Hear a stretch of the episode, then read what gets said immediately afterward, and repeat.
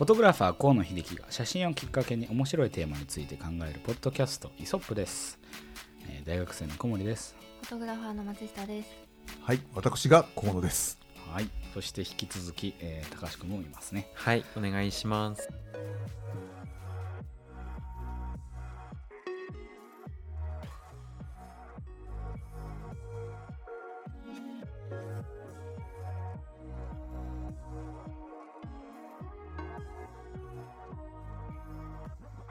はい今日は第40回目7月7日ですねはい、皆さん元気でしょうか？はい、元気です。私は元気ですよ。いやいやいや、全然元気ですよ。本当ね。大丈夫ですかね？大丈夫ですよはいじゃあうん今週もどうぞよろしくお願いしますはい、お願いします。はいはい、では今週は、えー前回からの続きですね、はい。カメラについてどうやって自己学習するかっていうところなんですけど、うん。えーチャプター的には自ら内省してレベルアップしましょうっていうことなんですがはい、先生的にそのどういうふうにしてました？自己反省会。自己反省会ね、まあ反省したことがなかったんでね。そうそう。いやいや、あのやっぱりね、あの当時はちょっとねタイムラグがあって、っていうのも今はデジタルあの写真を撮った瞬間にはい背面モニターにこう映し出されてそれが失敗なのか成功なのかっていううん。判断ができるんだけど、うん。僕らがあの自分で勉強してた頃っていうのはフィルムだったんですよね。だから現像に出してうん。それからフィルムが出来上がってくるまではもう結果ドキドキでわからないっていうね、うん。うん。そういう状況だったんですよ。だから、えー自分で反省をするためもしくはあのデータとの確認自分の感覚とのすり合わせをするためにはうん撮影時にどういう状況であったかとかあとはその、まあ、ロあのメーター値、ねうんあの光の量を測るだとか、まあ、そういったことで数値化できるものはなるべく数値化してで、えーっと覚えておけるものもしくは覚えておけない時にはこうなんていうのあのスナップ写真を撮ったりとかしてうん、それで状況をまあ記録しておいてその記録と数値化されたものと、えー自分が撮った時の感触これを合わせてあの反省をするということをやってたんでちょっとね手間がかかったってかかったよね。うん。なるほど。でそういう時にその最初からなんか先週でしたっけ、ものすごい写真に対するあのアプローチが恐ろしいほど分析的だったっていうことに僕は衝撃を受けてたんですけど あのそういうなんていうんですかねこうフィードバックっていうのは、もう最初から結構やってたんですか？それともやっていくうちにあこれ振り返る必要あるなみたいな。えーっとねそうね僕は自分でなるべくショートカットしたかったんで、あのい一つ一つの撮影をすごくこう丁寧にっていうか細かく、うーそういうふうに、まあ、分析できるような、ううんんことも考えて撮ってましたよね。なるほど、じゃあもうすでに、えっと、短い時間でここら辺に到達したいみたいなのがあったそうそうそうそう。ってことなんですね最初の方どういうゴールをセットアップしてましたまずはあの感覚自分の感覚で明るさがコントロールできるようにうん。したいと思ってて、うんでもそれはほら化学的に言うとねそのはい。光の強さとあのフィルムのねその光を感じる強さうん。ひ光線の強さとふあのフィルムが光を感じる強さを操っていかなきゃいけないので、うん。それをあのなんだろう自分の感覚でこうある程度なんていうかな、えーイメージイメージ付けできるようにそこを磨こうと思って要は露出と言われてる部分、ううんん、ある一定の明るさに対してと一定にうん一定の明るさに対して、えーシャッターとかね、うんうんうん絞りとかの組み合わせ。ここの部分をすもう徹底的にやったつもりです。なるほど、うん。なるほど。松下さんはどういうふうにやってました？そのまあ多分、えっと、独学ではなく、えっと、学ばれてたっていうことで。はい。若干そのなんていうのやる内容も変わってくると思うんですけどそうですね。でも学生の時は私あの読書しかしてなかったので 漫画ばっかりでした。読書そうですね。あのスタジオの授業とかもちゃんとあって、うんうん学生のうちはなんかみんなでこうセッティングしてとかもあったんですけど、その時間に読書をあのし していたのでちょっと出遅れてはいるんですけど あのーなんかこう雑誌とかを見たりしてあのーあこういう感じで撮ってみたいなとかうんうんうんあとあとあとあとあとになるんですけどなるほど。あのどこから当ててるのかなとかを見たりしてなんとなくこんな風なのかなっていうのを勝手にやってみてうんでなんか違うなっていうのでこうちょっとずらしたりとかそれでこう雑誌見ながらそれに近づけていくみたいなのとかはあのやってみたりしてました。うんなるほど。そそうその中でじゃあまあ理想の絵みたいなのをだんだん作ってたってことなんですかね。そうですね。なんかその目指す目指すところというかやっぱりゴールがないとどれが正解かもわからないので、正解がないと作れなかったんです。なんかこう想像であのできる人だったらいいのかもしれないんですけど、それができなかったのでじゃあもうとりあえずどれがどういうのが好きかをもう雑誌で探してでそれに近づけるように、まあ、スタジオの授業やってなかったんで、うん。月が回ってきたみたいな感じですね。っていう感じでした。あーなるほどじゃあそういうふうにある程度その2人ともこういう絵をみたいなのがイメージがだんだんできてそれとどういうふうにその自分の技術を近づけるかみたいなところがやっぱり最初からあったってことですね。なるほどなるほど。なんかその先週絵の話とかも少ししてたと思うんですけど、うん画角とかの話もしたかな思い出したんですけど自分はそんな写真うまいわけじゃなくてただその下手くそから少し下手くそじゃないっていうレベルはあるじゃないですか。でその少し下手くそじゃないっていうところにすごいあの印象的だったのが、えっと、今デジタルカメラって別に携帯でもそのコンマ何秒後に自分が撮った写真がもう静止画として見れるじゃないですか。でそれが当たり前だと結構わからないことが多くてそれ気づいたのがあのなんか親のデジカメ？なんかちょっと望遠が使えるやつなんかいわゆる、まあ、さデジカメっていうやつをパクってあの星の写真撮るのに一時期ハマってたんですよ。なんかそのえっと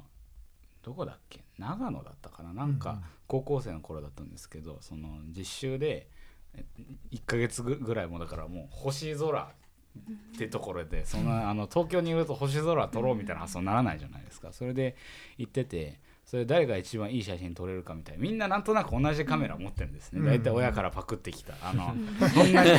俺若干20倍強いぜとかなんかそのレベルのところで競ってたんですけど誰が一番いい写真撮るかみたいななんか見せ合いっ子になって、その見せ合いっ子も本当はもうあのデジカメのスクリーンなんですね。別に大きなスクリーン出せたとかわけじゃないんですけど。であれってその、えっと、エクスポージャーというかなんていうんですかそのエクスポージャーじゃないな、えっと、シャッターの空いてる時間うん。をこう長くすることで弱い光をキャッチできるっていう、まあ、超基礎基基礎的なところなんですけど、要はそのスマホでやってると分かんないじゃないですか、うん。こうシャッターが開いててでその前に入っちゃうとなんかこうふわっとよなんていうの？妖精みたいなお化けみたいな絵が入っちゃうしとかなんかいろいろやってるのとプラスそのシャッターを開けてる時間が1分とかでそうすると処理する時間が2分ぐらいうんあるんですねでそれでじゃあ1日30枚撮ろうと思ってももう限られるじゃないですかその避ける時間的に。ってなると考え始めてこの星入れたいから建物の後ろに来るなんかギリ上来るようにするためには自分たちはここに移動してみたいなことを考え始めるとその写真とそのなんていうの対象物に対するそう空間認識みたいなのがなんか急に働くようになってそれから割と写真うまいって言われましたね。なんかその多分バシャバシャ撮れるっていう風にんなんていうの思ってんじゃなくていや限られてるからっていう風になるとその写真をだからもともとそのピンホールカメラと同じように一つのデバイスとして考えるようになってこの視点をどこに置くかみたいなことを考えたらうまくなりましたが意外と制限ってなんか大事なんだなと思って。そうだねだから今の人はあの幸せでもあり不幸でもあると僕は思うんだけど、うんうん。うん要するによくねあの YouTube とかであの言ってる人がいるの。例えばシャッター切っただけうまくなるからっつって、うんうんうん。シャッター切っただけでうまくならないから、ううんん。やっぱ考えて試していくっていうところにシャッターの数を重ねていくんだったら、うんそれはねもちろんうまくなるんだけどただねがむしゃらにねあの何も考えずに感性の赴くままに撮ったところで絶対やっぱりうまくはならないと僕は思うんだよね。うん。そうですよね。うん。なんかその写真を撮ってそれをその自分がさっき言ったみたいに作った理想と比べてフィードバックしてじゃあ何が足りないのかっていう仮説を立ててでそれを実践してまた振り返るっていうことをやる意味でシャッターを切ればいいけどただ押してりゃいいでしょっていうわけじゃないってことですよ、ねなるほどね。そうそれは宝くじを当てにさ枚数あの買うようなもんじゃない？うん。いや本当そうですよ。ねね。だからやっぱりね写真ってねそういうところはあると思う、うん。うんそういうある種の難しさ、なんかそのまあ大学でもこう写真好きな人とかいっぱいいてなんかたまに話を聞くんですけど、うん。やっぱり具体的に何々が好きみたいなので写真撮ってる人って結構ううまくなってますよね。なんかその途端の話じゃないですけど、うん。トタニストあの じゃなくてなんかそれこそなんなんていうんですかね器撮るのが好きみたいな、はいはい。そのあれってオブジェクトフォトグラフィーかわかんないんですけどなんかうん。1年の頃結構ああって感じだったのが今見てみると結構すごい上手に撮ってたりしてでうん自然となんかポートレートとか上手くなってるんですよ。だうん。からあれと思ってそういうなんか最初にこうしたいっていうのが具体的にあるからこそ成長は早いんでしょうね早い。そういう方は、目的がある子は早い。うん。へで割とそのひ扱うのが光と影とあと、えーえーなんか空間それから構図だけだから、言ってみると本当に5つ6つの話じゃない？だから結構ねあるジャンルでそこがうまく取れるようになるとその応用でねあのどのジャンルもねほほぼほぼねいい感じにね取れるようになる。うん。やっぱつながっていくんですつながっていく。じゃあポイント5つぐらいってことですそうだね。大体そんなぐらいだと思う。うん なるほど。その、いや全然思いつきなんですけどこう今、えっと、う映るんです。あの、何でしたっけ？レンズ付きフィ式フィルムフィルムねフィルムうん。という言い方だと思うんですが、あれまた流行ってるじゃないですか、はい。なんか結構こう友達とかでもなんかアイディアとしてあの授業の企画で幼稚園生にその、えっと、映るんです。を持たせて1週間活動させたらどういう写真撮ってくるのかみたいな。でそれをアルバムにするプロジェクトみたいなのやってたんですけど結構子供ってなんか面白い感性で、なんかいろんなこうやたらと足撮ってるとかなん。か。なんかいろいろ 虫取ってるとかなんかいろいろいたんですけど仮にこうじゃあ、えっと、今映るんですを渡されたらどういうことやってみたいですか？今映るんですをやるんだったら僕は曇りとか雨の日にうん。山に行って空を撮りたい、おお空。空。山から。空,、うん、空や山に行ってってのは山が多分どこか絶対映るだろうから、はいはい。それを絡めて空を撮りたい、ほうなるほど、うん。なんかそれをこう思うきっかけとかあったんですか？そういうのに、うんまあほら僕の場合はねあの幸いにもフィルムを経験してるまだ、あの年代なんで、幸い。に。も幸いに。うん。もう皆さん不幸ですよ。そうですね。アンラッキーでした、はい、であのーやっぱねフィルムがその捉えるそういうねなんつうかなこう、えっとファジーな空間っていうか、そのねなんかグラデーション表現ってすごい綺麗なの。まだまだねやっぱりまだまだっていうかデジタルでもすごくこうデジタル処理をいっぱい重ねることでそれは作れるんだろうけれどもまあねやっぱりフィルムが持つねあの階調表現は、うんすごくねあの好きでだからそのフィルムが得意とする、えーそのななんとかな形のないこうね、あの光のムラというか、まあ、雲のね、うん。その見えないディテールっていうかそういったものをね撮りたいなと思うと晴れた日に行くのはもちろんいいいいんだろうけど皆さんねすがすがしくうんうん。て心地いいんだろうけど、僕だったら曇ったりとかしてあのもう全然こうコンローコントラストっていうか、うんうんうんそういうところの中でこうあの見え隠れする陰影それを撮りたいなって思うね。あいいですね。うん。確かに。面白い松下さんは何ですか？トタンですか？私、まあ、トタン トタンはいいいいと思います。雨に佇むト途端みたいな。タンもいいなと思うんですけど、映るんですで撮る映るんですだけじゃなくてもいいですか？あ全然なんで？ダメです。映映るんですをあのみんな人に渡してみんなそれぞれ自撮りを撮ってもらってとれそれと私がデジカメでその子を撮るよって言って撮った顔を2つ見てみたいなっていうのがあります。なんかこれ僕の勝手な仮説なんですけど、うん。自分もで別にモモデルの方とか多分まあプロなんで違うと思うんですけど、こう撮られ慣れてない人間として、はいはい。あのフィルムカメラ向けられた時の方がなぜか安心します。うん。わかるなんでなんだろう？とレンズちっちゃいし圧迫感がない、なのかそれとも今すぐ結果見えないから、そのなんかわかんないんですけどなんかそのででっかいデジカメ向けられる時、うん。うってなるのが、それこそなんかカメラ好きでこのフィルムでなんかみたいなこと言ってる人に入って向けられた方時ははい、うん。みたいな感じなんです。よ あのやっぱ昔のカメラの形もまたさあのーちょっと作用してんじゃないの？ああ形視覚的に、はいはいはい。なんかな懐かしいなんかね形もちょっとレトロじゃない、うんうんだからそういった部分であまりこう緊張感が、えー緊張感を感じないっていうか、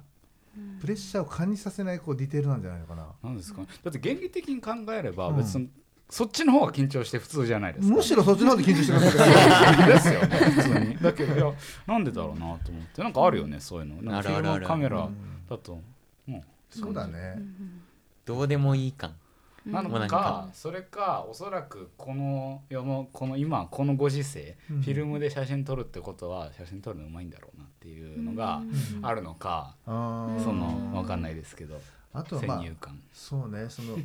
非日常的なことにもなってんのかな。あそれはあると思います。例えばほらデジカメで撮るとか、はいあのねあのこあのこんデジカメデジカメで撮るとかスマホで撮るってなるともう本当にリアルに今じゃない、うんうんだけどフィルムで撮るってどこかこうちょっとさ現実離れしてるようなはい錯覚をこうさせない？確かに確かに。なんか。そういうのもあんのかなとか思うんだけどね。うんえ松下さんはそのフィルムカメラで自撮りしてるやつをデジカメで撮るっていうのは何が目的なんですか？その顔の違いがなんかその、まあ、自撮りじゃなくてもいいんですけど今今言ってたみたいな感じであの一眼のあのデジカメで撮るよって言って撮る時って慣れてない子とかってえどうすればいい？どうななんかする？みたいな感じになってこうポーズ何かしたらした方がいいんだろうなみたいな感じになるんですけど映るんですとかそういうカメラになると「撮って」みたいなうん。感じに顔変わるからその顔が全然違うなっていうのがそのどれどんな風に違うんだろうっていうのってやったことなかったなとうん。思ったのでそれをちょっとやってみたいなっていう確かに。なるほどなるほど。超手軽さだよね。もうさっき言ってたのと一緒だと思う、確かにね。なるほど。いや面白いなそういうのがあるのか。まあ特にね映るんですの場合はさあれじゃない？電源入れることもいらないしもううんこね押したらおしまいだから、うんうん。それで終わっちゃうんだもんね、うんうん何の緊張感もないだろうね、なんかその緊張感をうん保ちたいからフィルム使う人っていうのはいますよね今だになんか。いるね。プロの方だと、うん。だからその原理で僕は不思議だったんですよ。だからななんで自分は安心するんだろうって。自分だけ日の暮れてんかと思ったらそうじゃなかったからよかったですけど、多分それね撮り手のねプレッシャーだと思うのよ、あううん。ん、この1枚がやっぱりほら、例えばフィルム36枚しか撮れないとかね、まあ、あのカメラによっていろいろ様々なんだけど、うん。そうすると今やね あの経済的にも結構ね、いやそうですよね俺この前びっくりしたの。あのねあの、まあ、中型のカメラって言われてる、中盤のフィルムちょっと大きめ、サイズが大きい、えーフィルムを、まあ、撮影したのうんね、で僕らが一番使ってた最盛期の頃って、うん。その、えー、とフィルムの現像料金。これはね1本定価で500円だったのね。うん。うん1本定価で500円、うん。だからあのまあ時代はねさあのさらにねこうずれていったとはいえそんなね倍にはなってるわけないよなぐらいに思ってたの、そしたらさえっとお支払いした金額が税込みでこの前ね1本1300円だったのよ。え。え一本1本だからこれは本当にね今フィルムで撮影をするという行為ってめちゃめちゃなんかねあのお金のかかるうん。贅沢なね、あの趣味なんだなみたいなねそういうのを感じたああのね値段にプラスフィルムのその料金うん。フィルム代っていうのが加わるとこれ一般仕事じゃなかなか無理だよね、うん。うん、よほどそこなんかあの予算がちゃんとあるそれを使いたいっていうためのね予算がちゃんと取ってあるようなうん。媒体とかじゃないと無理だねこれね。えフィルム本体の単価も上がってるんですか？本体の単価もね、約ね2倍からね2.5倍ぐらいになってそんな上がってるんですか？そう。まあだからそのぐらいそのフィルムの需要が減ったってことなんだろうね。まあ、もちろんその理想論で言うといやいやもう現像料金がねいくら上がっても現像をやってくれることの方が大事なんだよっていうそれはもちろんあるのよ。あるんだけど実際にじゃあお財布の中からまあ我々ね過去を知ってる人間が今さ今をこうねあの生きるとなった時にその現像料金でそのねもともとは、えー、500円から割引があったからね僕たち。でももっと安かったのだから、一本単価がね、あの現像料金が。だけど今は本当に普通に払ってそう1300円。で増刊って言ってねその100のフィルムを現像現像液にチャポーンとこう長いことちょっとつけてさらに200の感度まで上げるとかっていうことができるの。こうまあ develop push っていうんだけど、はい、それをすると1500円とかね2000円とか2000円近くなるわけよ。いやそれ昔はね昔話で本当に申し訳ないんだけど、その基本料金プラス100円だったんだよ。だからねまあ時代は変われどすごいことになってたなっていうのに、うん、僕も久々に本当に写真フィラのフィルムを撮って、はい、あのびっくりしたのよ、うん、うん、ロールを撮ってね、それまであんまりロール撮ってなかったんだけど。なるほどね。いやそのでもその撮られる顔を撮るみたいなのって、はい、発想としてなんかすごい面白そうだなと思ってあの、うん、なんだっけどこだったっけか。なんか前ドキュメンタリーを見たんですけど、うん、そのポートレートを撮る人でその究極のモデルは、うん、あのギリシャにいる漁師だって言ってる人で。なんか要はそのモデルもその現代人もある程度そのなんか承認欲求ですか？分かんないですけど、その自分どう見られてんのかなみたいなの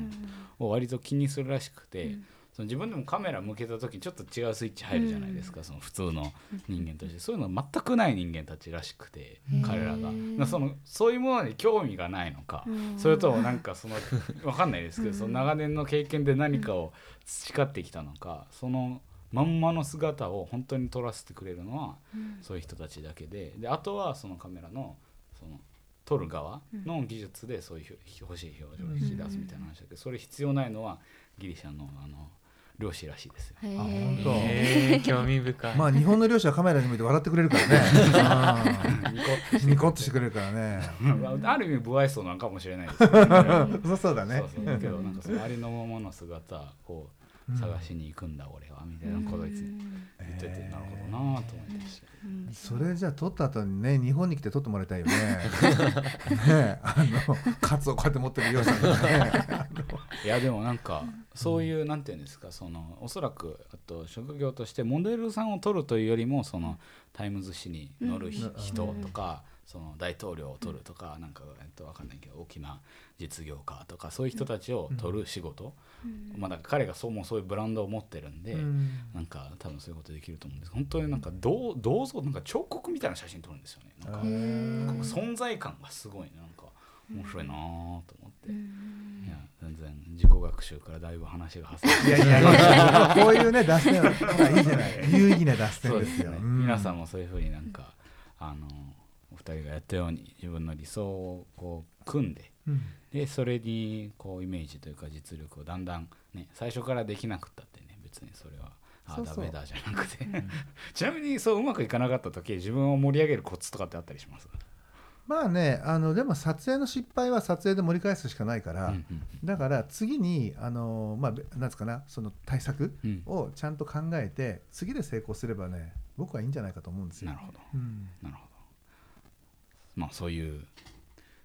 知識ですかね。そういうテクニック も生かしながら皆さん取り組んでほしいんですが、まあ、メンタル強くならないとね。そうですね。メンタルやっぱね映るから。自分のね内面映る。あそうなんです、ね、映るよ。だからやっぱね体の具合が悪いとどこかこう元気のない写真になっちゃうし、うんうん、やっぱ見る視点も変わるんだろうね。そうですね。その、うん、メンタルが映ってしまうように、うん、こういうふうに成長する上では、まあ、心の技術的な意味でも心のよりどころが必要というところで、来週はあの欠かせないメンターという要素が、えー、関わってくるんですが、はい、えー、それはまた来週ということで、はい。えー、ぜひまた聞きに来てください。今週はここまでです。お疲れ様でした。ありがとうございました